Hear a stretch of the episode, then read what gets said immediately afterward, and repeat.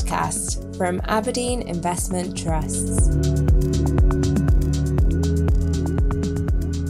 Hello and welcome to today's podcast. I'm Cherry Reynard and with me today is Ben Ritchie. We're here to chat through some of the key issues facing the UK stock market today and look at how that's influencing positioning on the Dunedin Income Growth Investment Trust. Welcome, Ben.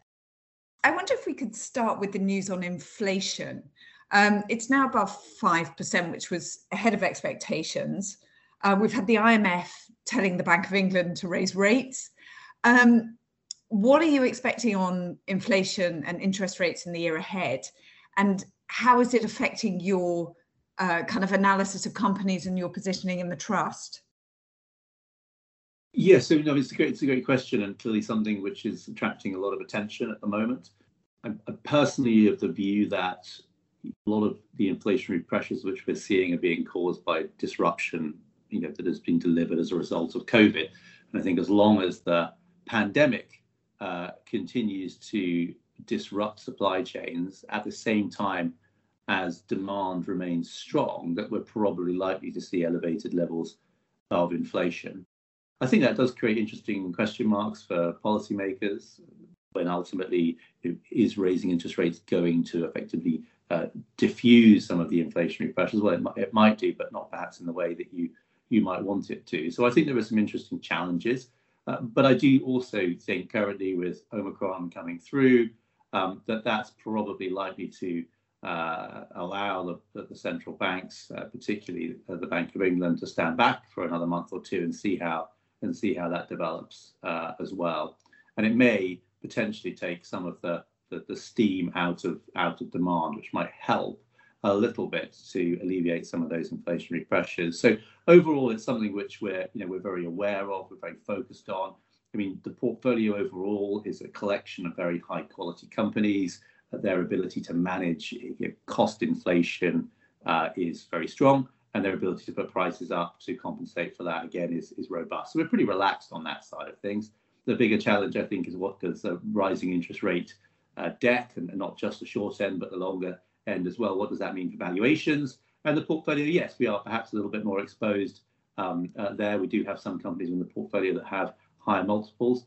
Uh, but over the long term, Cherry, I have to say, you know, I don't really think we add a lot of value with our macroeconomic analysis.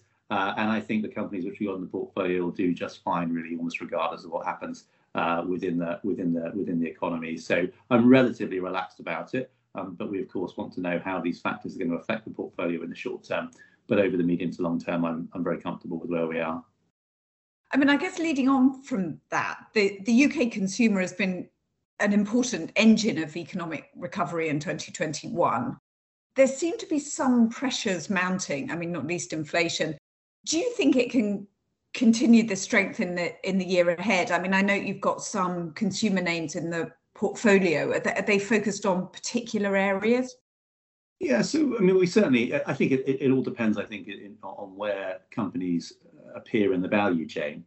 So you know, we do have quite hefty exposure to companies with, with consumer goods exposure, but actually, you know, we we expect those largely global in nature companies like Diageo or Unilever, for example. We expect those to, uh, to you know, certainly Diageo would be a relative beneficiary. Unilever will probably do okay in a more inflationary environment. But then we've got consumer facing companies, say at, the retail end. And there, I think, yes, companies are potentially uh, at risk of being a bit more squeezed by the fact that, that consumers have got less money to spend and also potentially seeing some of their margins go under pressure uh, from, from higher input costs. Um, but again, with the kind of businesses we've got there, we do think they're again exposed to quite attractive long term dynamics. So something like Pets at Home, which is the UK's number one uh, pet retailer, both in store and, and, and online. You know, we think that's a company that's benefiting from some good, attractive trends, very strong market position, um, good competitive position. So, you know, we're not particularly worried about near-term pressures on the UK consumer affecting their affecting their performance. So again, it's something which we which we keep a close eye on. But as we start always from the principle of trying to find companies which we think are, you know, have strong business models and good long-term structural growth prospects, you know, uh, the ups and downs in the short term of, of, of consumer demand, we hope are, are, fairly manageable for most of the most of the businesses which we have. I mean, something like Persimmon in the house building area, you know, again, you know, could it be that that, that is something that, that comes under a little bit of pressure, perhaps, but again, it seems as if there's a fairly significant shortage of supply of new houses. That should, I think, uh, support pricing and, and demand remains relatively robust. So I think you need to see a fairly big economic road bump uh, to see that that sort of dynamic knocked off track. And I think I think while we're we're certainly seeing some headwinds, I don't think we see a sort of a, a, a you know a ginormous economic uh, catastrophe uh, approaching us at the moment.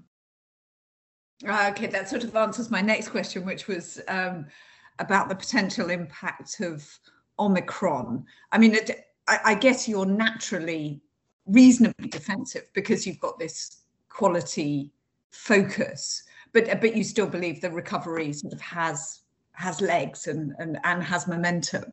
Well, I think as we go into 22, it's clear that there are a few more headwinds around. So put Omicron to one side. So even if we were having this conversation three weeks ago, we would have said, actually, from a corporate perspective, um, you've got higher inflation coming through. So that is putting a bit of pressure on margins.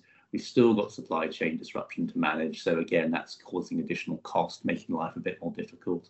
The rate of economic growth is not as strong as it was earlier in the year, and that's really a function of you know, the annualization of the annualization of recovery. And then at the same time, you've got tightening monetary policy at the margins, or at least the prospect of it. Uh, and then you've also got gradually uh, fiscal support being withdrawn by governments, both in the UK and around the world. So there's a number of, of headwinds. I would say none of those on their own, and indeed even in aggregate, are, are, are a major headwind, but they all, I think, serve to slow things down a little bit. And if you add Omicron in as well, I mean, it is early days and it's very very possible to look very stupid talking about things which we, you know we don't necessarily have a, a, full understanding of. But I think if we look at what's happened with previous waves, it's definitely served to dampen demand. Um, but we have seen the economy adapt, you know, remarkably well, really, to restrictions and closures and so forth. Um, and so I suspect we'll probably see something similar, which where Omicron will dampen uh, consumer demand. It will probably push spending into other channels as it has done. I also would probably expect that the government will not be as generous in terms of its fiscal support this time round. I suspect they would probably prefer not to offer additional support if they can get away with it. So we'll have to see, which may mean the near-term hit is a, is a little bit sharper uh, as well for, for, for consumers and businesses. Um, but I think, again, it's more likely to just be an additional uh, I think sort of um, road little little sort of road bump, I would say at this point. Now, in three weeks' time, that comment may look may look very stupid. So let's see. But I think from where we are today, it's growing very fast. It's likely to cause quite a lot of disruption. But hopefully, you know, six to eight weeks' time, uh, uh, things are maybe looking a little bit more a little bit more stable. Yeah, let, let's hope so. Absolutely. Um, turning to the, the trust in a bit more detail, um, your highest weighting is in financials. Can you talk a bit about uh, what type of companies you're holding and, and why? Yeah, so I, th- I think in general across the portfolio we have this this quality underpin, and occasionally we have to compromise a little bit to generate income and yield. So we will own some companies which are good companies, but they're not world class businesses because they're they're paying you know, attractive yields. Um, and I think in terms of the general solidity of the portfolio, I think it's high, uh, but but perhaps the, the bit of uh, little bit of, I guess, perhaps one might say, sort of cyclical spice that sits within the portfolio is, is, is, within its financials. So we are, you know, fairly significantly overweight financials, but it's to a very diverse group of companies. So um, we have everything in there from banks. We own Nordea, which is uh, one of the largest uh, Scandinavian banks, and very conservatively uh, run organization um, that should grow steadily. It's not an exciting uh, banking operation, but that's probably no bad thing. Uh, close to home, we've got Close Brothers, which again, you know, very conservative, high margin uh, uh, corporate lender. Um, again, a business where you know not lots of growth, but but decent, solid long-term growth, and very much run for the for the long term. And then we've got uh, market infrastructure assets like LSE, for example. And then we've also got quite a lot of exposure in the savings and investments market. So we've got companies like Prudential uh, with big exposure to uh, the Asian uh, savings market through its life insurance assets out there. Um, we've got companies like Ashmore, the asset manager. We own M&G as well, which has a sort of combination of insurance and asset management. Um, and then on the on, on the sort of general insurance side, we own uh, Direct Line, the, the UK uh, uh, general house and car insurer. Um, again, a very cash generative, uh, conservatively run organization. And then we have uh, Hannover Re, which is a German company, but it's the sort of, I guess, the European uh, version of Berkshire Hathaway, very, very conservative, great underwriting track record, um, and an interesting niche to be operating in in the reinsurance market. So while financials as a whole looks large, it's actually dri- driven by a, a, number of different companies which do have a number of a number of different fundamental drivers behind them. So it does add a little bit of a little bit of cyclical spice to the overall positioning of the portfolio, but it does it in, in quite different ways throughout the throughout the different holdings. Okay, thanks. Um, you mentioned a couple of them there actually, but you do you do keep a small weighting outside the UK. So where where is that portion currently invested? Yeah, so we can invest up to 20% uh, in overseas companies, and we focus that uh, into Europe. Um, and the reason for that, there's a number of reasons. Firstly, that's the area of the market that I specialize in, so that, that makes sense to focus attention there. I think secondly, if we were to say, well, let's let's go global with 20% of the portfolio, I think you'd end up with a bit more of a random collection of businesses. You know, I must have an American one, a Japanese one, a Chinese one, and I'm not sure that necessarily would be optimal. But but just by including uh, uh, Europe, you know, we increase the sort of opportunity set for us in terms of, of, of, of, large cap investments by a factor of about four or five. So just by adding that one market really does expand our opportunity set quite meaningfully. So that's why we why we why we focus on that area. And it really brings a number of things. First of all, it can allow us to diversify uh, high yielding segments. So there are there are other yielding options which we can choose from, and I think that was very helpful during 2020. Um, it also gives us area, access to areas of the market which you can't really get exposure to in the UK. So if you look at some of the holdings we've got, like like Hannover Re, it's not that easy to get scale reinsurance exposure within the UK market, or something like ASML uh, in the semiconductor manufacturing uh, machinery area. Again, there aren't really companies that do that type of thing in the UK, so we can get exposure to those sorts of areas. And then the third area, really, or, or reason for, for focusing overseas, is just that we can find um, uh, some really fantastic companies that can that can bring you know what we think anyway are the potential of very attractive um, uh, total return opportunities. So you know when we put all of those things together, we think it sort of really helps us to diversify and differentiate the trust, and also to improve the underlying quality of both the income and the, and the potential capital return as well. And do you have any gearing on the trust at the moment? Yeah, so we're about 7% geared at the moment. I mean, over the long term, gearing is has hovered somewhere between probably 7 is at the low end and you know, 10, 11, 12%. Um, we think that represents what you might call a kind of structural level of gearing. Probably wouldn't reduce it much lower than that. Um, and that, I guess, gives a little bit more upside over time, um, helps offset some of the central costs through, hopefully, through some of the returns that we can generate from the uh, from the gearing that we have uh, and and it doesn't add a really material amount of volatility to the to the end outcome of the company. So I think it's always balancing that element of I think long-term markets go up, so I think it makes sense to have some structural gearing. We just want to balance making sure we don't make the portfolio too volatile as a result.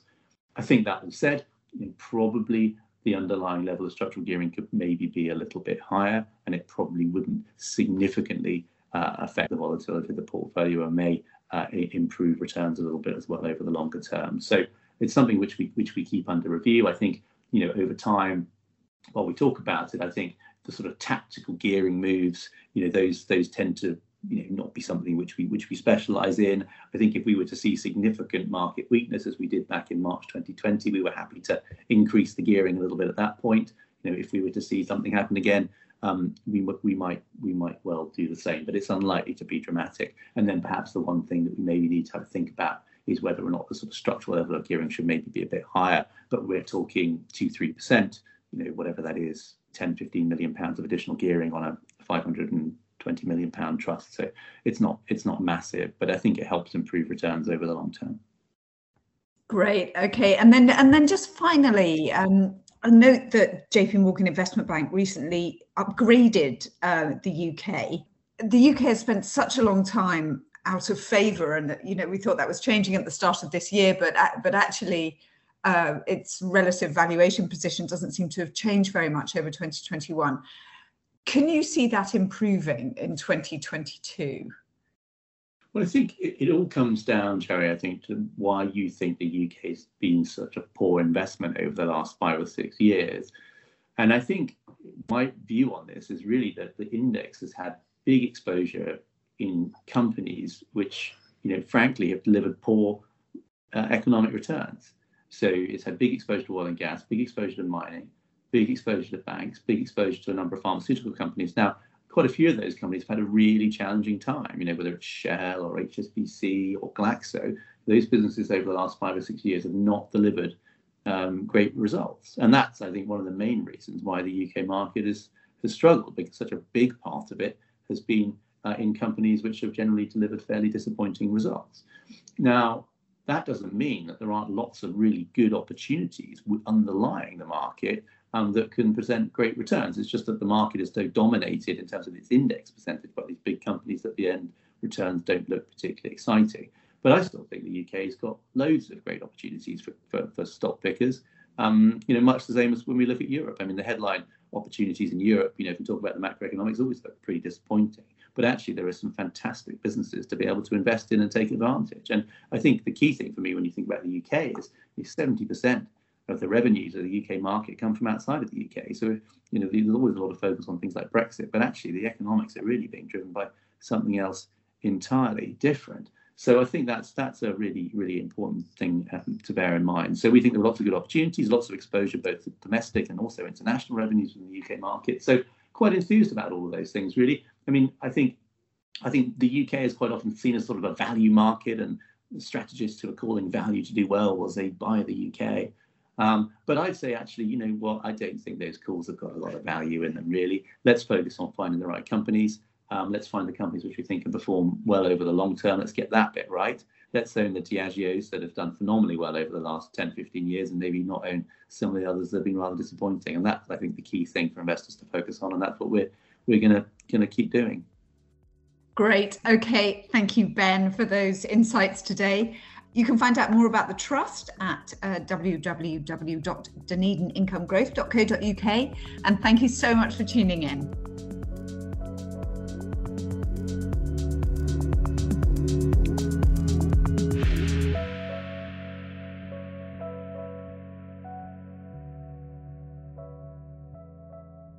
This podcast is provided for general information only and assumes a certain level of knowledge of financial markets. It is provided for informational purposes only and should not be considered as an offer, investment recommendation, or solicitation to deal in any of the investments or products mentioned herein, and does not constitute investment research. The views in this podcast are those of the contributors at the time of publication and do not necessarily reflect those of Aberdeen. The companies discussed in this podcast have been selected for illustrative purposes only, or to demonstrate our investment management style and not as an investment recommendation or indication of their future performance. The value of investments and the income from them can go down as well as up, and investors may get back less than the amount invested. Past performance is not a guide to future returns, return projections, or estimates, and provide no guarantee of future results.